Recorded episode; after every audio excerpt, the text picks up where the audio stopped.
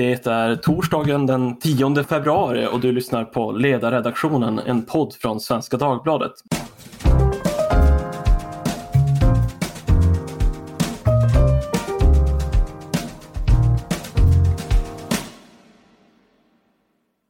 Mitt namn är Isak Rutqvist och sedan några veckor tillbaka är praktikant på Svenska Dagbladets ledarsida och kommer leda dagens podcast. Hur eh, står det till med korruptionen? Är vi så korruptionsbefriade som vi uppfattar oss som? Enligt eh, Transparency Internationals årliga korruptionsindex behåller Sverige sin position som ett av världens minst korrupta länder. Medan våra nordiska grannländer växlar upp sina poäng och får beröm står Sverige och stampar kvar på samma nivå. Till saken hör Eh, att den årliga mätningen bara mäter hur olika källor uppfattar förekomsten av korruption, inte faktisk korruption. Finns det mer som inte framkommer i mätningen? Korruption är större än pengar under bordet. I begreppet ryms också missbruk av makt för att gynna sig själv eller någon annan. Vänskapskorruption är en del av detta. Är vi verkligen så bra på att upptäcka, motverka och utkräva ansvar när vi ser det? Och vad kan man göra åt det? Vissa menar att det inte går att lagstifta mot korruption, jäv och mutor utan att det har att göra med människans karaktär och moral. Är det då lönlöst att göra någonting alls? Med mig för att diskutera detta har jag två personer som jobbat och tänkt kring de här frågorna. Olle Lundin, professor i förvaltningsrätt vid Uppsala universitet. Välkommen! Tackar, tackar! Inga-Britt Alenius, styrelseledamot i Transparency International Sweden och kanske mer än någon annan svensk jagat korruption inom EU, FN och den svenska staten. Bland annat som chef för Riksrevisionsverket och eh, general, undergeneralsekreterare i FN. Välkommen du också! Tack så mycket! Om jag börjar med dig Inga-Britt. Eh, jag beskrev inledningsvis att eh, Sverige Eh, är ett av världens minst korrupta länder.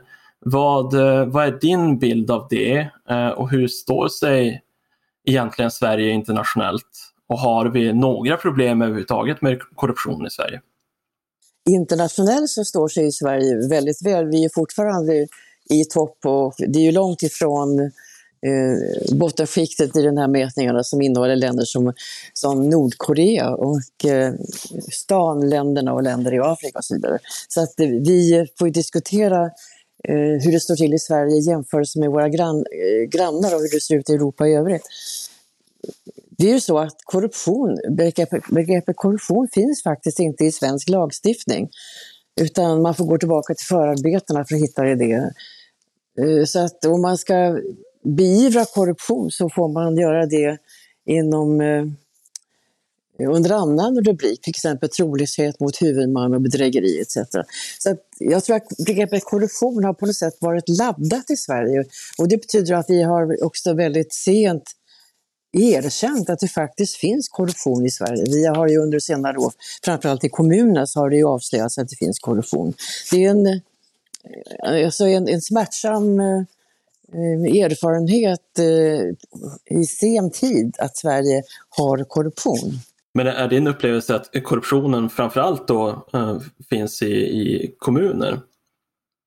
Det intressanta är att eh, jag tror att det var Statskontoret eller någon svensk myndighet som gjorde en undersökning för ett par år sedan där man intervjuade folk i de eh, nordiska länderna och Sverige skilde sig därifrån från uppfattning hos andra nordiska medborgare och eh, frågan var, i den mån man trodde att det fanns korruption så var man säker på att den gick, fanns i, i, i kommunerna. Det var svenskarnas svar.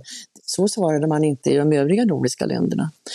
Och det är väl inte så konstigt att, eh, att eh, det är där som korruptionen skulle förekomma mest frekvent, för det är i kommunerna som ska vi säga, beröringsytan mellan det offentliga och den privata marknaden är som störst. Eh, kommunerna svarar ju ensamt för flera hundra miljarder i, i, i upphandling till exempel och har ju dessutom då väldigt känsliga frågor som tillstånd i olika hänseenden. Byggnadstillstånd, utskänkningstillstånd och så vidare. Alltså det är en, det är en, eh, verksamhet som eh, med sin svaga reglering dessutom, menar jag, är öppen för misshushållning och till och med för korruption. Och eh, vad tror du att eh, den här typen av korruption då gör med ett samhälle? Ja, över tiden så eroderar det ju människors förtroende för, för eh, ska vi säga, staten och den offentliga verksamheten och kanske också erodera intresset för att överhuvudtaget betala skatt i den här verksamheten om man finner att eh, korruptionen, att människor gynnas, gynnar sig eh, bedrägligt. Eh, om den uppfattningen eh, är omfattande så är det ju en, ja, en allvarlig förs försvagning av den medborgerliga tilliten till, den, till stat och till lagar och, och dessutom då till, till intresset då i, för att betala skatt och att delta som, som ärlig medborgare. Eh, korruption är ju ett förtroendebrott som du redan har sagt. Det, det är ju inte så enkelt som att det är muta, det är ju missbruk mm. av en förtroendeställning och maktställning. Olle, eh, för några år sedan så skrev du en eh, debattartikel om eh, korruption på Dagens Juridik. Du skrev min uppfattning är att ordet, begreppet korruption anses så laddat att det knappast alls används i media. Trots att det många gånger hade varit befogat. Och sen så skriver du också, vi kan knappast bekämpa något som vi helt enkelt inte erkänner att det finns. Skulle du kunna utveckla vad du menar med det? Varför du tror att det är så och vad det, det leder till? Ja du, varför ordet korruption är så laddat, det, det är ju det är ju svårt att förstå men det har säkert att göra med vår självbild. Alltså korruption det tycker vi hör hemma i gamla öststater och Afrika och Asien kanske. Inte här alls. Eh, och eh, den allmänna internationella vedertagna definitionen av korruption den verkar helt okänd i, i Sverige. Eh, och när journalister ringer, jag får väldigt mycket frågor från journalister, eh, och så nu har han anställt sin fru i förvaltningen eh, har han brutit mot några jävsregler? Ja, visst, det har han gjort. Men framförallt är det ett skolboksexempel på korruption. Ja, nej, men det törs jag inte skriva. Utan då säger redaktören att det får jag ta bort, för det är för starkt. Och det är klart, om, vi, om det liksom alltid är för starkt att använda ordet korruption, då, då har vi ju ingen korruption i Sverige. Utan vi har några brott mot jävsreglerna ibland. Eh, ibland har vi mutbrott, vilket ju är det som en svensk tycker, det är det som är korruption. Men det finns ju så mycket, mycket mer än mutbrott. Och det finns ju korruption som inte ens är olaglig, men lik förbaskat är korruption. Så att det, det, det, finns nog, jag tror att vi skulle behöva ta till oss begreppet och så helt enkelt erkänna att jo, men det finns ju korruption. Och där tror jag, om man ska vara försiktigt kritisk mot den här Transparency-listan, eh, de har ju börjat kritiseras, men det finns andra listor som också har baseras på just perception. Det är ju att de riskerar att bli ett självspelande piano eftersom vi nu, eftersom vi nu ligger högt upp i den här listan eh, så har vi ingen korruption och nästa gång de kommer och frågar så har vi fortfarande ingen korruption för vi ligger högt upp i den här listan. Eh, det är så svårt att sätta fingret på korruption för det är liksom en sån amöbaaktig verksamhet som ser ut på väldigt, väldigt många olika sätt. Men om man utgår från liksom de internationella definitionerna som är ungefär likadana överallt, oavsett vem, vilken organisation du frågar, så handlar det om utnyttjande av makt för att tillskansa sig själv eller annan förmåner. Och då är det rätt mycket faktiskt. Jag delar i väldigt hög utsträckning vad Olle säger om det här med korruptionsbegreppet och att tidningar och massmedia använder alla möjliga uttryck för att beskriva det som i själva verket är, är korruption. Alltså vänskapskorruption, det är ett begrepp som jag inte vet finns någon annanstans, men det använder man som på något sätt ett eh, eh, överslätande på det som egentligen är riktigt skär korruption. Och media skriver om gräddfiler och, eh, och eh, använder andra sådana begrepp som, som faktiskt eh, är en beteckning som faktiskt betyder att det förekommer korruption.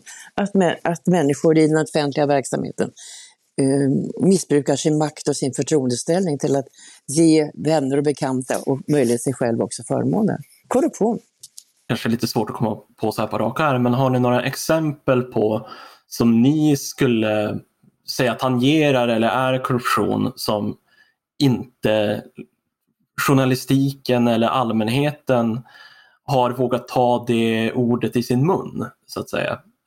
Finns det något sådant exempel så att man kan få så att det blir lite tydligare?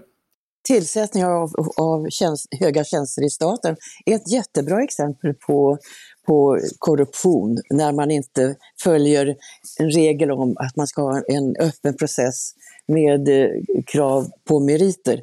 FNs antikorruptionskonvention talar särskilt om vikten av att, att rekrytering till tjänster i staten ska ske med öppenhet och med angivande av meriter. Alltså, Sverige har ju tillåtit sig att, eh, att hålla den här rekryteringen av tjänster väldigt hemlighetsfullt och eh, på outgrundliga meriter. Och det vågar man ju inte kalla korruption. Men alltså man ger ju inte ut ett kontrakt på ett stort bygge utan att man följer en lagstiftning. Men här kan man ge kontrakt på ett, på ett jobb i sex år utan att det, det krävs någon särskild eh, formalitet.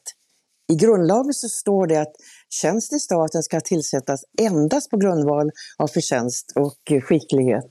Men det följs ju inte upp i, i eh, bestämmelser, konkreta bestämmelser för hur regeringen ska tolka detta med, med eh, förtjänst och skicklighet.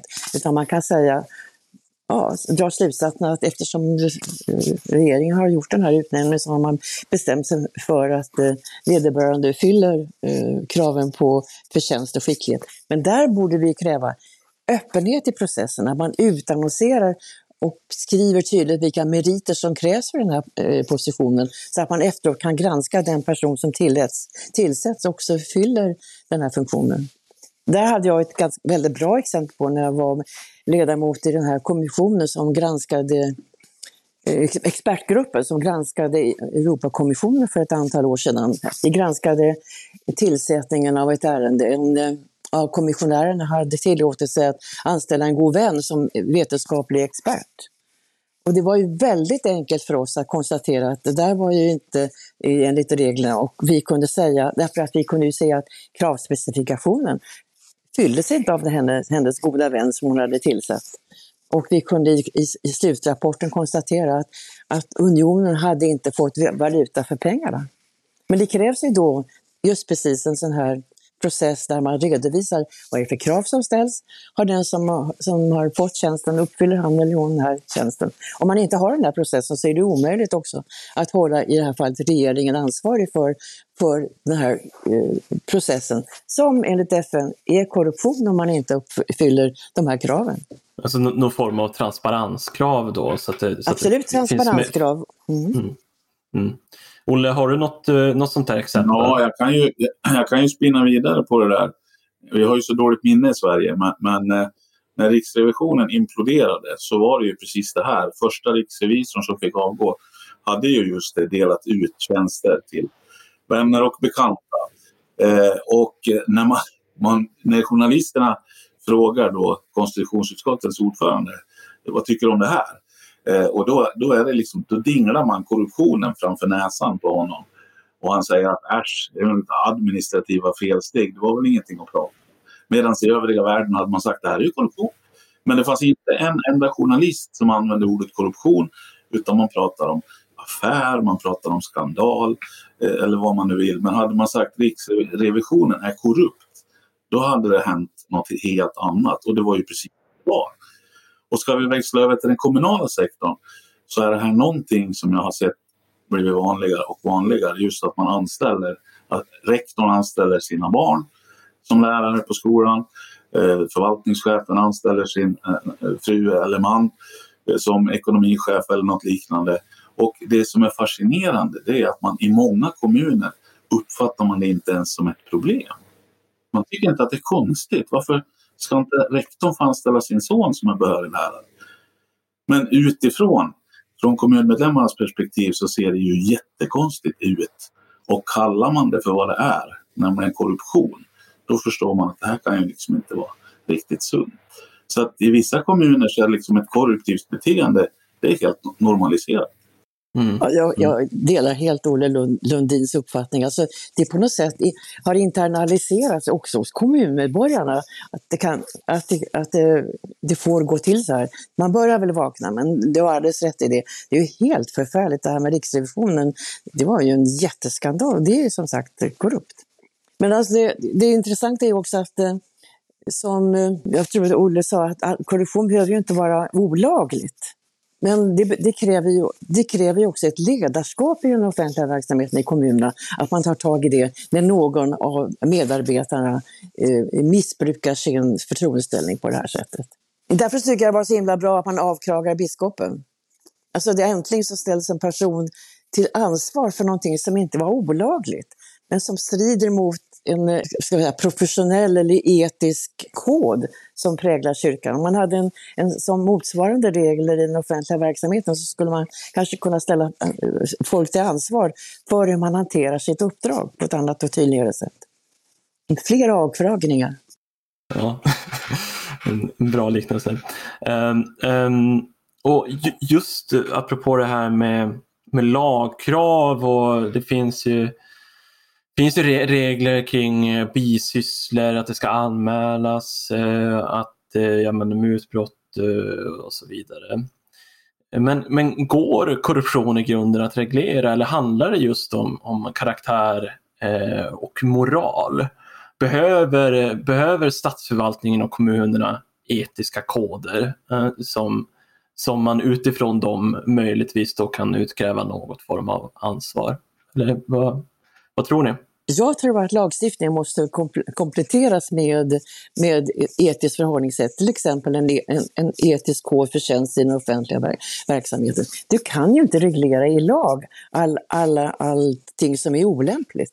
Jag tror Olle som jurist kanske kan domarreglerna bättre än vad jag kan, men ibland brukar jag eh, citera det som säger att Eh, i de gamla medeltida domarreglerna säger att eh, lagen straffar inte allt det som hon finner olämpligt.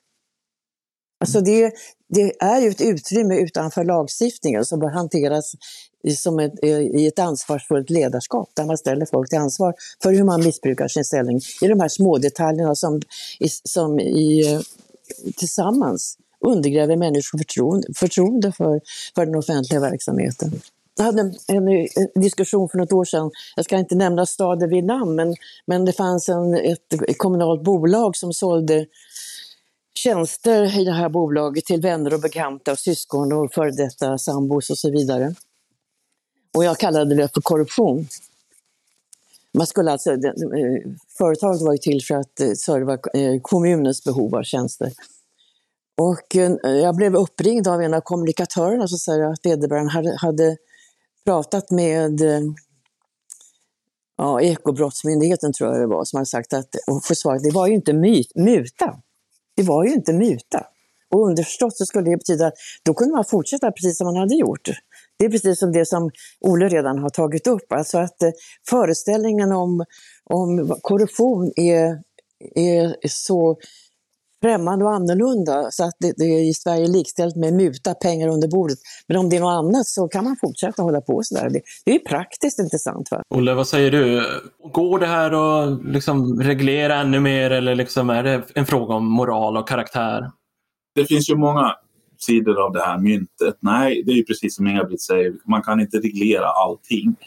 Utan där måste man ha någon slags code of conduct, uppförandekoder som skulle behöva finnas på alla myndigheter, både kommunala och mm. statliga. Mm. De finns ibland, eh, men oftast inte alls. Och sen har vi det som kallas för statens värdegrund. Eh, så börjar du på att prata om det för en statlig tjänsteman, då suckar de och sen är inte den igen. Eh, man tar det liksom inte riktigt på allvar. Sen har vi ett annat problem också i Sverige, det är ju att det finns ju regler. Vi har till exempel brottsbalken 21 tjänstefel, men de används ju inte. Vi använder dem inte alls. Förlåt mig, vad, vad, är det för, vad står det i den paragrafen? Ja, det är om man gör något tok vid myndighetsutövning så kan man åka på en smäll. Eh, och eh, det där görs ju, socialtjänsten till exempel, eh, kan man ju läsa om i media, det är en skandal. Ja, det är inte bara en skandal, det är brottsligt, men det finns ingen polis eller åklagare i Sverige som överhuvudtaget tänker tanken att man skulle åtala. Så att vi använder, de reglerna använder vi mot poliser, domare och åklagare. Men när det kommer till normal offentlig förvaltning då saknar oftast åklagarna kompetensen. De förstår inte riktigt hur funkar en kommun egentligen? Eh, och därför så gör man ingenting. Så att det här med att man ska behöva stärka tjänstemannaansvaret, ja till viss del är det säkert så. Men man kan ju också börja tillämpa de regler som faktiskt finns. Och sen måste jag få kommentera det som du, sa, du nämnde upphandling Inga-Britt det måste jag säga är ett jättestort hål i lagstiftningen. Att det finns inga personliga sanktioner när du fuskar i upphandling. Och det här görs ju hela tiden och det är totalt ofarligt att se till att min kusins företag kommer att få den här upphandlingen. Vad händer om de kommer på det? Ja, i värsta fall kan kommunen få betala en sanktionsavgift. Men det rör ju inte mig i ryggen. Och det fuskas kors och tvärs, men det finns liksom inga sanktionsregler alls på det personliga planet. Det, det kan jag tycka är ganska upprörande. Nu pratar vi om skattepengar som liksom försnillas kors och tvärs. Men det betyder ju också att, att intern, så kallade internkontrollen i kommunerna är väldigt dålig och att ansvaret för den är, är, är, är svagt och, och svårt att, att utdefiniera. Alltså det, om, man har, om man hade en, en, en perfekt eller en bra internkontroll så skulle den ju förutsätta att man, att man individer som sysslar med upphandling roterar i, i sina olika uppgifter. Man har inte samma person kvar på en, på en av uppgifterna i upphandlingen år ut och år in till exempel. Liksom, det är liksom eh, grundläggande. Men om det inte fungerar, ja, då, då ser det ut som det gör på det här sättet. Ja. Och ingen revision har man heller, Olle, säger jag. Du som skrev din doktorsavhandling om det. Nej, nej, jag vet inte. ja, det för in mig på nä nästa fundering som jag har. Eh, du är ju också kolumnist, eh, Inga-Britt, här på Svenska Dagbladets ledarsida. Du har ju skrivit då att, att eh, i stil med att kommunerna är reglerade som om de vore små ideella föreningar. Vad menade du med det? Ja, precis vad jag säger. Alltså, Eh eh, eh, eh, det här är ju Olle bättre på eh, än jag på, men jag kan i alla fall försöka mig på inledningsvis. Alltså, dagens kommunallag har sitt ursprung och sin inspiration från den kommunalstadgan från 1860-talet, då antalet kommuner i Sverige var flera tusen. Och, och framförallt så var ju verksamheten väldigt begränsad och det fanns inga tjänstemän i kommunerna. Utan det var förtroendevalda som skötte sin begränsade verksamhet i form av fattigvård eh, och så småningom begynnande skola. Idag är ju kommunerna stora konglomerat. Man ansvarar för alla de viktiga och, komplexa verksamheter som ligger medborgarna nära. Skola, barnomsorg, äldreomsorg när det gäller regionerna etc. Och man gör det utan den reglering som borde krävas för att man skulle ta ansvaret för sådana här komplexa verksamheter. Eh, man kan jämföra med staten till exempel. Alltså I kommunallagen så reglerar man, det finns ingen förvaltning i kommunallagen, det finns inga myndigheter, det finns inga anställda. I staten så regleras ju myndigheterna och förvaltningen redan i grundlagen, liksom tjänstemännens ställning. Kommunerna inte alls. Kommunerna har ju bara helt nyligen fått en tjänst som står nämnd i kommunallagen, nämligen kommundirektören. Annars är, kan man säga att allihopa är någon slags ja, på konsultbasis som sitter i politiska eh, i kontor som servar politiska nämnder. Så det krävs att man anpassar lagstiftningen till den komplexa verksamhet som bedrivs i kommunerna idag. Sen kan man skylla kommunerna för att de bildar bolag för alla möjliga konstigheter. Ja, det är inte så konstigt för det finns ingen myndighetsform som man kan bedriva en komplex verksamhet i på det sättet som finns i staten. Och då är det praktiskt att finna en annan juridisk, eller etablera juridisk form, nämligen bolag. Och det är ju väldigt farligt i min mening för att i bolagsformen är ju ett, en, en, juridisk form för att bedriva verksamhet eh, i konkurrens på en marknad. Och det är enligt min mening, för, för där var ju perspektivet för de som anställer i ett kommunalt bolag. I kommunerna så arbetar man i medborgarnas tjänst, inte på en marknad för att eh, eh skapar vinst. Nu ska ju de kommunala bolag, bolagen inte gå med vinst, men det löser man ju genom att skapa koncernverksamhet, eh, alltså Stats, eh, stats, det, Stadshus AB i Stockholm och Göteborg till exempel. Det är en jättekoncern där man kan utjämna vinster och förluster. Mm. Vad säger du om det här Olle? Du har ju som sagt eh, dels om, om kommunernas eh, revision så har du ju en gedigen bakgrund men, men också eh, kommunallagen, så den nya utredningen om, om kommunallagen satt ju som expert där. Vad... Det ligger mycket i det Inga-Britt säger. Det, kommunallagen är ju en, ska man säga, det är ju liksom en Jurassic Park från 1862. Det är en gammal dinosaurie som liksom går runt där och inte alls har anpassats till det moderna samhället. Det kommer man inte ifrån. Eh, och ett bra exempel är andra kapitlet, den allmänna kompetensen. Man får ju si, man får inte göra så. Nej, okej, okay. oj nu gav vi bort ett badhus till min svåger. Eh, vad händer nu då? Och vi bröt mot den kommunala kompetensen och alla journalister de tar fram pennan och säger och nu då, vad händer nu med politikerna? Jag har ingenting säger jag. Det här är helt sanktionerat. Nej, men det är väl inte möjligt, säger de. Jo, men det är precis det det är. Därför kan man göra så som de gjorde i Stockholms stad. De skänkte bort gymnasier, vårdcentraler, äldreomsorg, eh, hit och dit, kors och tvärs. Eh, egentligen var det brottsligt. Egentligen var det trolöshet mot huvudman. Eh, och så vitt jag kommer ihåg så var det en åklagare som försökte utreda det och konstaterade att det går inte att utreda. För det var beslut och det var icke-beslut det var tjänstemän och det var protokoll och ibland var det inga protokoll. Det var liksom total kaos och det gick inte att pinpointa ner en eller två personer. Så att eh, när jag hamnade i kommunallagsutredningen så trodde jag att vi skulle utreda en ny kommunallag och det var ju ett gigantiskt missförstånd. den skulle stå kvar som den stod och så skulle vi bara pilla på detaljerna. Och det stora problemet här, jag menar om vi nu ponerar att både jag och Inga-Britt har rätt, vi kanske skulle behöva en ny kommunallag, en riktig kommunallag. Då kan du ju försöka springa förbi SKR, vilket ju är helt omöjligt i, i dagens eh, mm. politik. Det, det är en förfärlig organisation som dessutom eh, inte eh, är föremål för offentlig insyn. Den har skapat sig en alldeles egen position som ju blev väldigt tydlig då under pandemin till exempel. Va? Det, det är ju någon slags eh, arbetsgivarorganisation med rådgivande funktioner. Det är helt groteskt. Ja, det mm. måste man också ge sig på. Men, men, men är, är, det en bromskloss då för, för eventuella förändringar i kommunallagen? Alltså finns det, eller hur, hur alltså, ska man tolka de, de har ju en argumentationslinje eh, som är antiintellektuell. Därför att så fort någon säger något så tar de fram en stor blöt filt som heter kommunalt självstyre. Och därefter så får inga argument framföras. Mm. Jag håller helt med. Och all reformering är definitionsmässigt omöjligt. Ja. Ja, men alltså det, de här eh, affärerna som du beskriver, Olle, där man, där man sålde ut verksamhet i Stockholm, där, försökt, där var ju ett av de politiska partierna så aktivt att man, man förde upp frågan om, att, om det var eh, förtroende, eh, eh missbruk av eh, förtroende mot huvudmannen. Men där lyckas ju inte lagstiftaren eller eh, åklagaren bevisa att det fanns en avsikt och att det var egen vinning enligt lagstiftning. Va? Och då kan man konstatera att, man, att, att göra usla affärer och att misshushålla, det är inte olagligt. Det, det, det går inte att anhängiggöra den vägen. Och ansvar, ansvarsfrågan i kommunen, den, den utkrävs ju i allmänna val då, fyra år efter att den här affären har, har utspelats. Och valet är hela tiden inriktat på vad man lovar i nästa valperiod. Det är ju helt eh, oanvändbart som, som ansvarsutkrävande.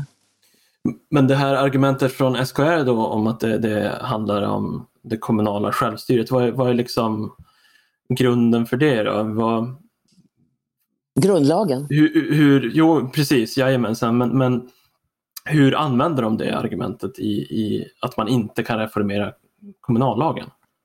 Problemet är ju att om du skulle försöka resonera med dem och säga att jo men kommunalt självstyre under lagarna, om du lägger till den bisatsen, då får du mothugg direkt. För det är inte självklart för kommuner eller SKR att det är under lagarna. Varför måste vi vara begränsade av det de har sagt i Stockholm för när vi sitter här nere och kan besluta själva.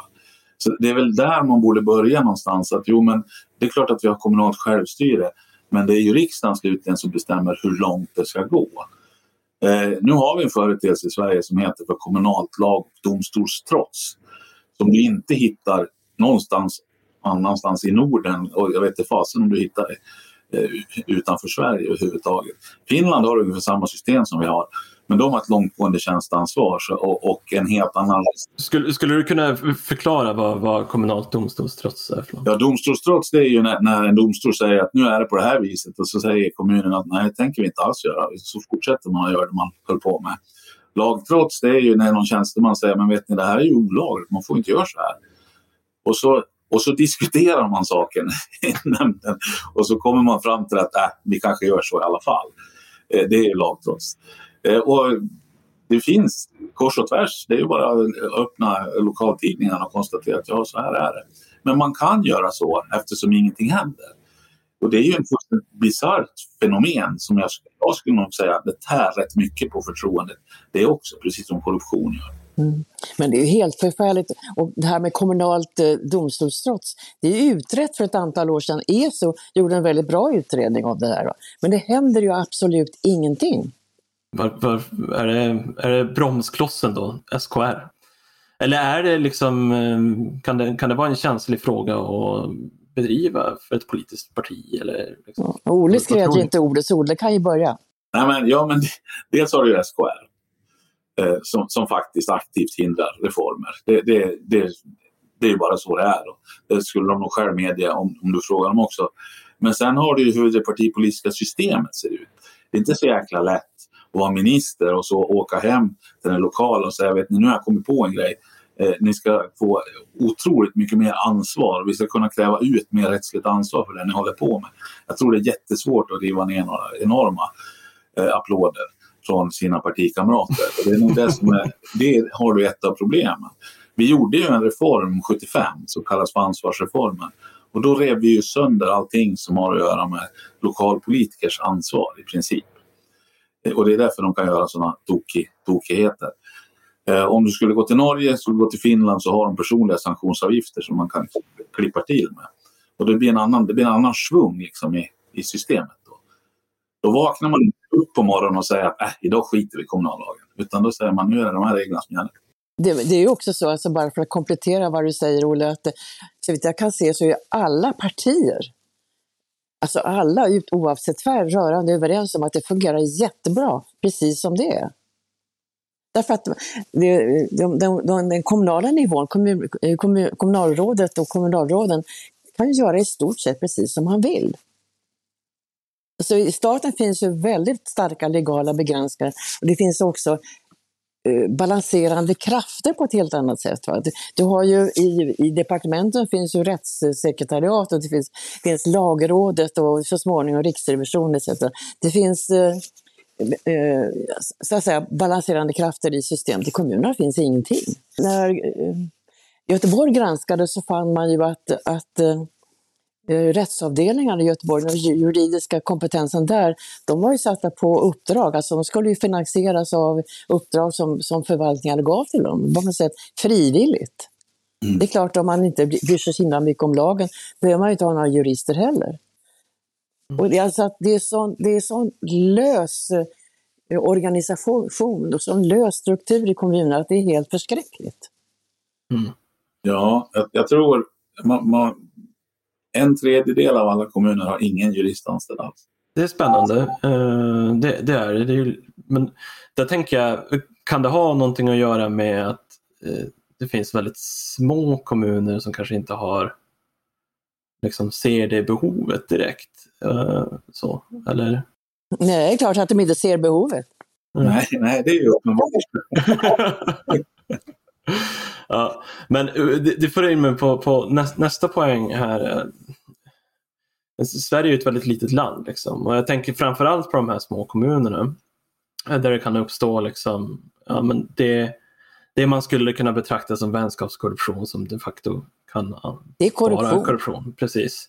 Um, hur, när folk känner varandra i en mindre bygd eh, och så vidare, då rimligtvis då så ökar ju risken för korruption.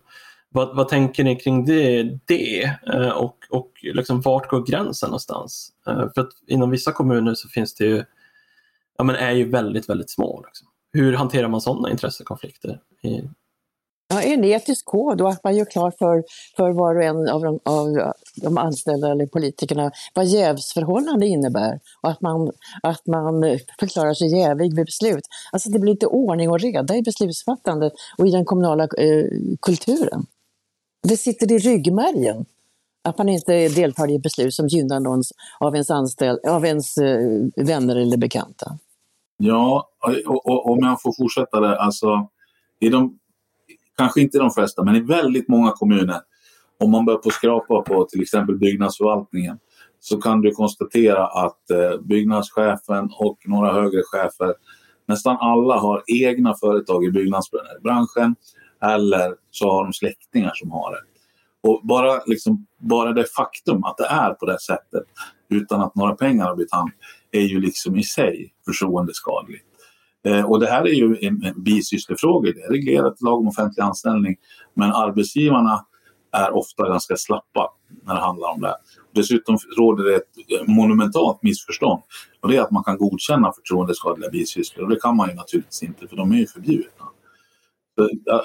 Bara att följa regelverken skulle ju göra att det skulle bli en helt annan situation. Men eftersom man inte behöver det.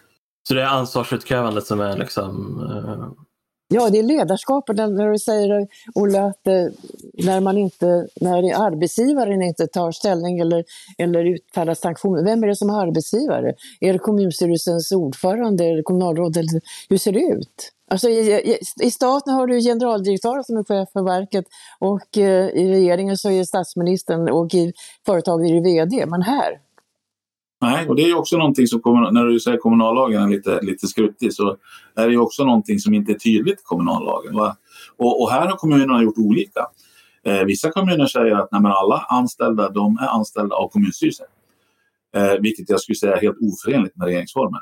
Eh, men så gör man i alla fall, därför att då får kommunstyrelsen väldigt stor makt eh, och kan köra över andra nämnder i praktiken genom att säga mm. till sina underlydande vad de ska göra. Eh, I många andra kommuner, de flesta ska jag säga, så är ju nämnden arbetsgivare. Eh, men samtidigt, de är förtroendevalda. Vadå, nämnd, det, är, det är förtroendevalda fritidspolitiker? Ja. Jajamensan, så är det ju. Och det är inte så lätt att vara musklig i, i förhållande till en förvaltningschef som har suttit i 20 år när man börjar nyss som, som förtroendevald. Så att ibland är ju liksom kraftförhållandet är ju omvänt mot hur det egentligen borde vara. Och när vi pratar om bisysslor då, som ju kan vara väldigt tydlig språngbräda till korruption, så är ju ett problem att det finns liksom inget system för att hantera bisysslorna, utan du har arbetsgivaren som är skyldig att agera. Och vad händer när arbetsgivaren inte gör något? Ingenting. Men det får, ju, det får ju tillbaka lite grann som du var inne på tidigare när vi pratade om karaktär och moral eller om det ska kunna lagregleras och sådär. Eh, tjänstemannaansvar. Uh, är, det, är det någonting som skulle kunna underlätta den här situationen? Uh, att återinföra liksom ett, mer generellt istället för att uh, ja, men, tjänstefel vid myndighetsutövning ha ett generellt tjänstemannaansvar i, i den offentliga förvaltningen men också kanske då i kommunerna. Skulle det kunna hjälpa på något sätt? Eller? Ja, både ja och nej. Eftersom vi som jag sa, vi har ju regler redan som vi inte använder. Det är därför som den här avkragningen kommer liksom som en chock. De utkrävde ansvar, gjorde de. Det har inte vi sett på många år. Det var det jävligaste. Eh, och vilken dålig stämning det blir. Nej, det här tycker vi inte om.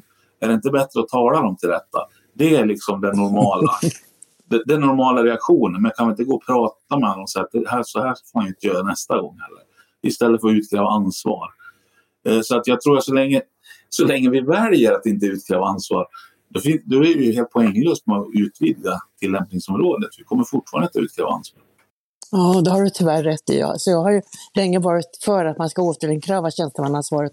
Men du har ju rätt i att om ingen utkräver ansvaret så är det ju poänglöst.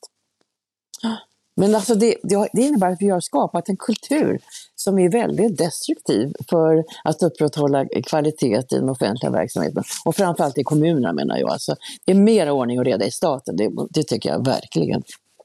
Eftersom befälsordningen är tydligare. Du har regeringen som styr riket och du har en generaldirektör till, till vilka man har delegerat det operativa ansvaret och så vidare. Men i kommunerna, det är ju ett helt sammelsurium. Mm. Ja, men samtidigt ska vi inte glömma att de senaste, vad kan man säga, fem, sex åren, då har man ju lyckats rada upp sådana här statliga skandaler som på, på rad, som mm. ett pärlband. Eh, men, men eh, visst, det är ju mer oordning i kommunerna och eh, egentligen är jag förvånad. Alltså att det fungerar så bra, eller så bra, att det fungerar överhuvudtaget i kommunerna, det beror ju på att 98 procent är ju fullständigt rimliga och hederliga människor. Det är det vi, det är det vi lever på. Ja. Mm. Inte att systemet är så välriggat, för det är det ju inte alls. Än så länge ser det så i alla fall. Mm. Mm. Sen så säger vi någonting illavarslande nu, det är de här protesterna mot eh, LVU och socialnämnderna, där, där, där det kommer en, ett, ett krav från de här som protesterar att man ska stärka tjänstemannaansvaret. När den förnuftiga personen snarare säger att man måste skydda den enskilda tjänstemannen mannen för att stå ansvarig för ett beslut som en politisk nämnd kollektivt borde ta. Mm. Olle, du får skriva en ny bok. Du har ju skrivit den tjocka boken om den kommunala revisionen Usch, som ja. jag har citerat många gånger. ja. Var, men då är jag ung och arg. Nu är jag mer sådär Nej. försiktig. Men du, man kan ju hetsa upp det lite grann, inte sant? Ja, ja det kan man. Ja, jag tycker att det är dags för en ny bok som handlar om ansvar och ansvarsutkrävande. Ja, ansvar i offentlig verksamhet, absolut. Ja, just precis. Ja. Det blir en väldigt tung, det blir en väldigt tung bok. Mer Ja, men det är bra, ansvar. då kan, då kan, man, då kan det bli en bra läsning för många som inte orkar läsa så mycket. Exakt. Ja, men jag tänker lite avslutningsvis då. Ehm, vilka, och nu kan ni tänka fritt, alltså dels eh, lagstiftare, företagsledare, allmänheten. Vilka liksom, medskick och råd eh, tror ni, liksom, vad tror ni är viktigt för att, att komma till rätta eh, med den här korruptionen som finns framförallt då inom kommunerna? Jag kan börja, ja. Jag, jag, jag brukar säga så här, alltså det, för, det första man ska göra det är att gå hem till sin myndighet och, och säga till personalen, vi har korruption här. Det, det är liksom nummer ett. Vi har korruption och har vi inte korruption så kommer den imorgon. Eh, därför måste man vara medveten. Och så måste man vara medveten om vad man gör. För inte så sällan är det just den här totala omedvetenheten. Jag kan väl anställa min fru som, som lärare fast jag är rektor. Vad spelar det för roll? Varför skulle jag inte få göra det för? Jag tror att vara medveten om att det finns korruption, att det är farligt, men att man kan hantera det. Och det är inte så säkert att man kan liksom titta i lagboken och se var står det att inte jag får anställa min fru? Nej, men använd huvudet för guds skull. Vi måste ha en uppförandekod. Och det är ju inte heller, det är ju liksom inte raketforskning utan det här är ju ganska enkelt. Det är ju sånt som man lär sina barn faktiskt. Men värst är det ändå i kommunerna. Och jag, jag insisterar på att vi måste ha en ny kommunallag som tydligare reglerar frågorna. Alltså en, en lagstiftning. Den kommunallagen är ju, alltså kommunerna är ju komplicerade för vi har ju dels kommunallagen då som är någon slags grundlag och som ska reglera allt möjligt. Va? Men sen har du ju också, har du ju också speciallagstiftningar för vissa verksamheter som skär igenom tvärs på tvärs. Så det är ju komplicerat. Jag kan tänka mig att det skrämmer statsmakterna för att sätta tänderna i kommunerna, för det är så svårt. Och och vad jag är rädd för att det, det som det förs diskussioner om nu, att man, kommunerna är så små så att man, man borde slå ihop dem. Och då säger jag, det vore ju, då är den ena eh, villan, det är verkligen att komma ur askan i elden. Då skulle vi få, ja, jag ska inte bara nämna någon kommunnamn, då skulle vi få eh, istället för 290 eh, verksamheter som är, är vagt reglerade med möjlighet till korruption så skulle vi få 90 stora jättar där man inte har någon som helst koll på någonting. Man måste ändra grundlagstiftningen först innan man ens tänker tanken att, eh, att slå ihop kommunerna. Eller att tänka tanken att man skulle kommunalisera polisen. Det vore ju helt förskräckligt. Usch, ja. Va? Ja, det Ja, jag säger, ja, du, säger, du håller med mig om det. Så sammanfattningsvis så skulle man kunna, kunna säga att två viktiga delar enligt er då, eh, eller enligt dig Olle, en ökad medvetenhet och, och dra upp det här i den interna organisationen. Att antingen så har vi korruption här eller så får vi det. Eh, Och Inga-Britt, eh, eh, lagstiftning, ny kommunallag, se, ut, eh, se över den aspekten helt enkelt. eh, För att få rakare rör, eh, så att säga. Och en ny bok från Olle. Och en ny bok från Olle. Då, har vi, då kanske vi klättrar, klättrar några poäng på, på, på, Ja, men du är ju i särklass den som, som, som kan mest om den kommunala lagstiftningen, vågar jag påstå. Och då måste du ta ditt ansvar och Absolut. skriva den här boken. Ja, någon måste ta ansvar för något i alla fall. Ja, Ja. precis. Ja. Exakt, nu får du ta ditt. Ja. Ja. Innan, eh, innan vi tackar för idag så ska jag passa på att eh, tipsa om vår grannpodd på Svenska Dagbladet. Nyhetspodden Dagens Story där du på en kvart varje dag får en fördjupning i ett aktuellt ämne. Du har lyssnat på Ledarredaktionen, en podd från Svenska Dagbladet. Ni är varmt välkomna att höra av er till redaktionen med tankar och synpunkter på det som vi har diskuterat precis nu. Eller om det är så att ni har idéer och förslag på saker vi borde ta upp i framtiden. Det är bara att mejla ledarsidan eh, svd.se. Tack för idag. Eh, producent har varit Jesper Sandström. Eh, jag heter Isak Rutqvist och tack så hemskt mycket till Olle och eh, Inga-Britt för att ni var med. Tack, det var kul.